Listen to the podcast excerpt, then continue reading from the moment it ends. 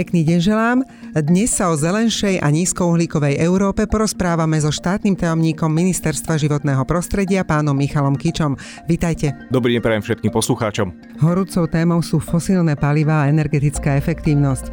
Ako je v kontexte aktuálneho vojenského konfliktu na Ukrajine a dvojtretinovej závislosti Slovenska na importe ropy z Ruskej federácie možné v krátkodobom horizonte znížiť spotrebu ropy? Myslím si, že rovnako ako pandémia extrémne zasiahla do v podstate všetkých oblastí života, tak rovnako tak aj bezprecedentná ruská agresia na Ukrajine nás stáva pred otázky, ktoré sme si nikdy možno nemysleli, že budeme musieť na ne odpovedať. A odkrýva dlhy, ktorým sme sa veľmi dlho nevenovali a zanedbávali sme ich.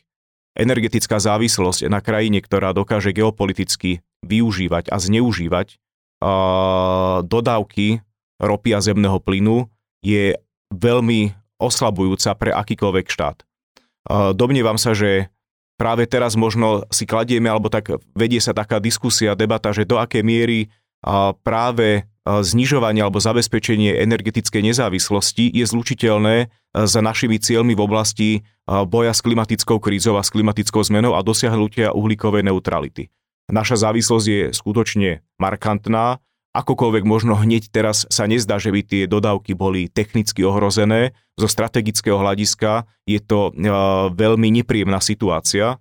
Uh, čiže to, čo by sme robili pri plnení cieľov uhlíkovej neutrality, je presne to, čo by sme mali robiť aj vo vzťahu k získaniu strategickej nezávislosti od fosílnych palív. Samozrejme, tým prvým riešením, ak by došlo k nejakému náhlemu, bezprecedentnému pozastaveniu týchto dodávok, je diverzifikácia a som rád, že v tejto veci sa diverzifikácia zdrojov, a ktoré možno budú dočasne fosílne, ale z dlhodobého hľadiska je určite na mieste zbaviť sa závislosti na fosílnych palivách a práve si myslím, že aj vo vzťahu k, k, k ruskej agresii na Ukrajine bude tento proces akcelerovať.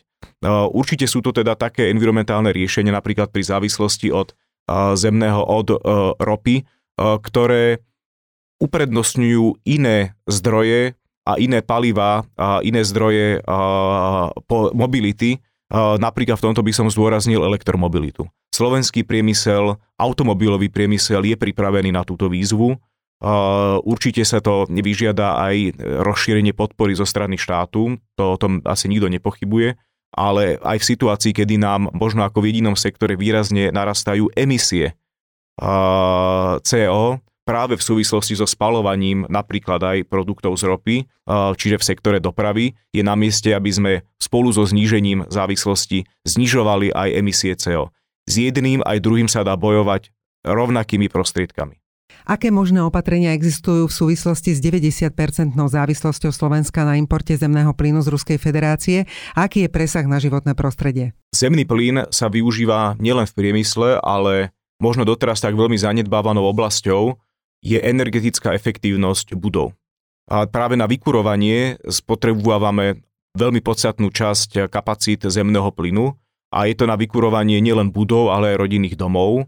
A myslím si, že zlepšovanie energetickej efektívnosti, to znamená ten najlepšie opatrenie, to je znižovanie spotreby energií, potreby ich na vykurovanie, je kľúčovou cestou. Som rád, že napríklad v oblasti energetickej efektívnosti rodinných domov Prvýkrát táto vláda pristupuje k bezprecedentnému balíku a vlne renovácií vďaka pláne obnovy a odolnosti. Do roku 2026 chceme zlepšiť energetickú efektívnosť 30 tisíc rodinných domov.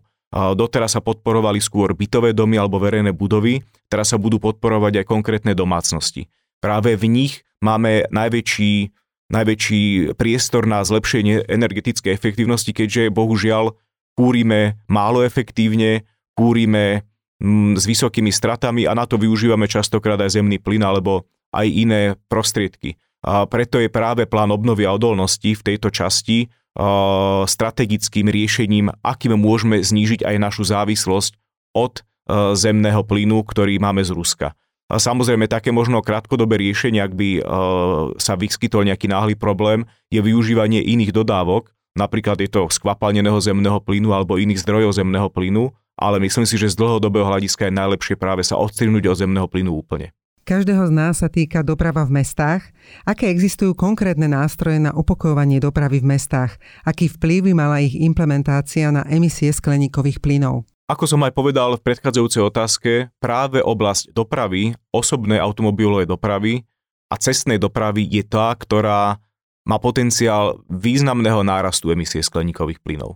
Kým v oblasti dekarbonizácie priemyslu sme od roku 1990 dosiahli pomerne slušných úspechov, skutočne darí sa nám transformovať slovenský priemysel na nízkoemisný a ktorý dokáže v budúcnosti plniť aj napríklad vďaka investíciám z plánu obnovy a odolnosti v oblasti dekarbonizácie priemyslu ciele uhlíkovej neutrality, v oblasti dopravy to tak nie je. Tam naopak máme narastajúci podiel a práve v mestách je podiel emisí z cestnej dopravy oproti roku 1990 až 40 percentný. Je to veľmi závažné pre kvalitu života v mestách. Tými opatreniami, ono možno nie sú úplne populárne, ale tými opatreniami, ktoré skôr či neskôr jednotliví starostovia a primátori budú musieť vykonávať, je preferencia verejnej dopravy, zlepšovanie podmienok na to, aby sa autá nedostávali priamo do centier miest, som rád, že aktuálne máme v legislatívnom procese nový zákon o ochrane ovzdušia, ktorý dá mestám a obcám veľmi silné oprávnenie a to je vyhlasovanie nízkoemisných zón prostredníctvom všeobecne záväzného nariadenia. Čiže mesto a obec, ktoré najlepšie pozná situáciu, ktorá je u ňoho vyvolaná napríklad aj nadmernou osobnou dopravou, tam, kde to nie je nevyhnutné, bude vedieť predstaviť konkrétne kroky, akým spôsobom sa bude snažiť ju regulovať. Toto je tiež jedným z kľúčových opatrení. A určite potom je to aj podpora alternatívnych zdrojov, rôznych hybridných, uh, hybridných vozidiel, elektromobilov, ktoré nebudú mať taký negatívny dopad na kvalitu ovzdušia v mestách. Dôležitou oblasťou sú obnoviteľné zdroje energií. Aký podiel na energetickom mixe zastávajú obnoviteľné zdroje energie? Ako hodnotíte využívanie jednotlivých typov v rámci Slovenska? Obnoviteľné zdroje energií sú kľúčové aj vo svetle o posled, ostatných otázok, ktoré sme dnes preberali. A ten podiel u nás je približne 20-percentný. V mnohom to možno teraz poskočilo práve vďaka započítavaniu spalovania biomasy, čo zase nevnímame úplne pozitívne. A do budúcnosti by, sme mali markantne zvyšovať podiel obnoviteľných zdrojov energií. Musím zase na druhej strane povedať, že aj vďaka využívania atomovej energie, akokoľvek je ona diskutovaná alebo môže byť vnímaná kontroverzne, máme veľmi dobrý energetický mix na Slovensku s tým, že máme potenciál, aby podiel ak zastavíme spalovanie uhlia na hornej nitre, čo teda zastavíme od roku 2023, tak dekarbonizovaná výroba elektrickej energie bude až 90%, čo je na pomery Európy veľmi dobré. Keby sme si predstavili, alebo môžeme sa porovnať s našim polským susedom, ten dok- dosiahne dokázať, niečo takéto dokázať až v roku 2049, teda taký majú plán, tým, že sú o mnoho viacej závislí na využívaní uhlia a pri, aj pri výrobe elektrickej energie. Čiže v tomto je náš energetický mix pozitívny. Na druhej strane obnoviteľné zdroje energie, ktorých prevažná časť uh, aktuálne je práve výroba elektríny uh, z vodných zdrojov, teda z vodných elektrární, majú aj potenciál negatívneho dopadu na životné prostredie. Sú nám známa situácia napríklad na rieke Hron, kde veľmi kontroverzne, možno až nekontrolovane vyrastli niekoľko desiatok profilov malých vodných elektrární, ktoré majú zničujúci dopad na život v tejto rieke a na nejaké environmentálne hľadiska.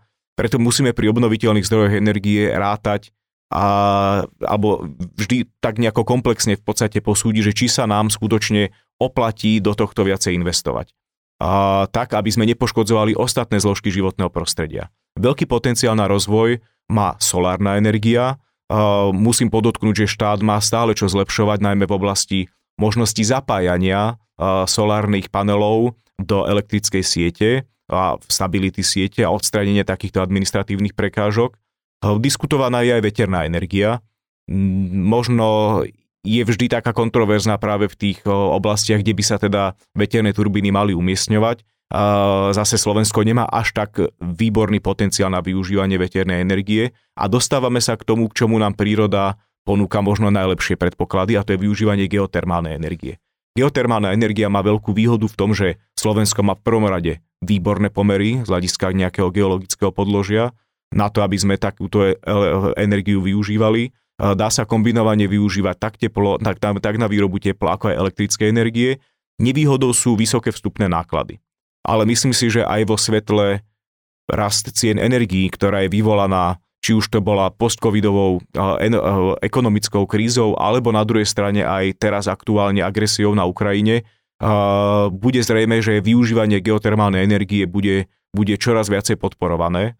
A myslíme si, že takéto opatrenia sa dá výborne sklbiť aj s veľmi palčivým problémom, napríklad využívanie geotermálnej energie pri vykurovaní a tým je kvalita ovzdušia. Na Slovensku máme alarmujúcu kvalitu ovzdušia, kúrime veľmi nekvalitne, najmä v menej rozvinutých regiónoch.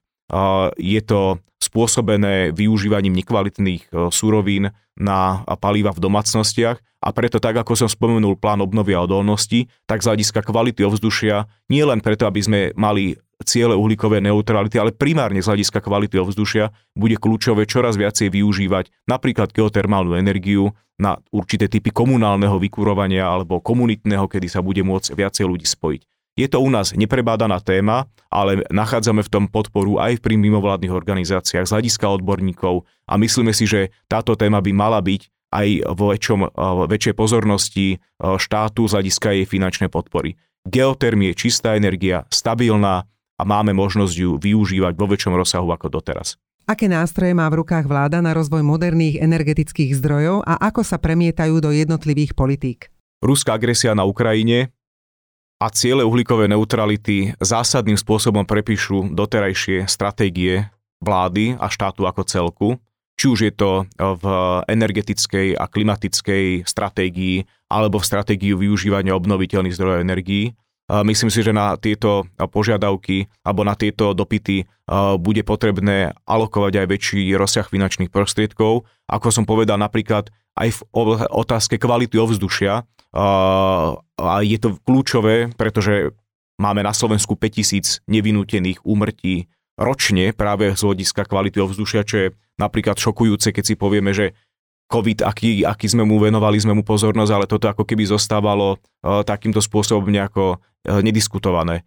Čiže všetky stratégie a legislatívna úprava budú musieť reflektovať na zmenené ciele a priority. Uh, ale v každom prípade vláda na to bude reagovať a e, všetky potrebné kroky, ktoré sa týkajú napríklad zmien koncepčných dokumentov alebo legislatívnych zmien alebo finančných prostriedkov výkona. Hostom dnešného podcastu bol štátny tajomník Ministerstva životného prostredia pán Michal Kiča. Ďakujem veľmi pekne a verím, že zostanete fanúšikom zelených tém. Ďakujeme za pozornosť.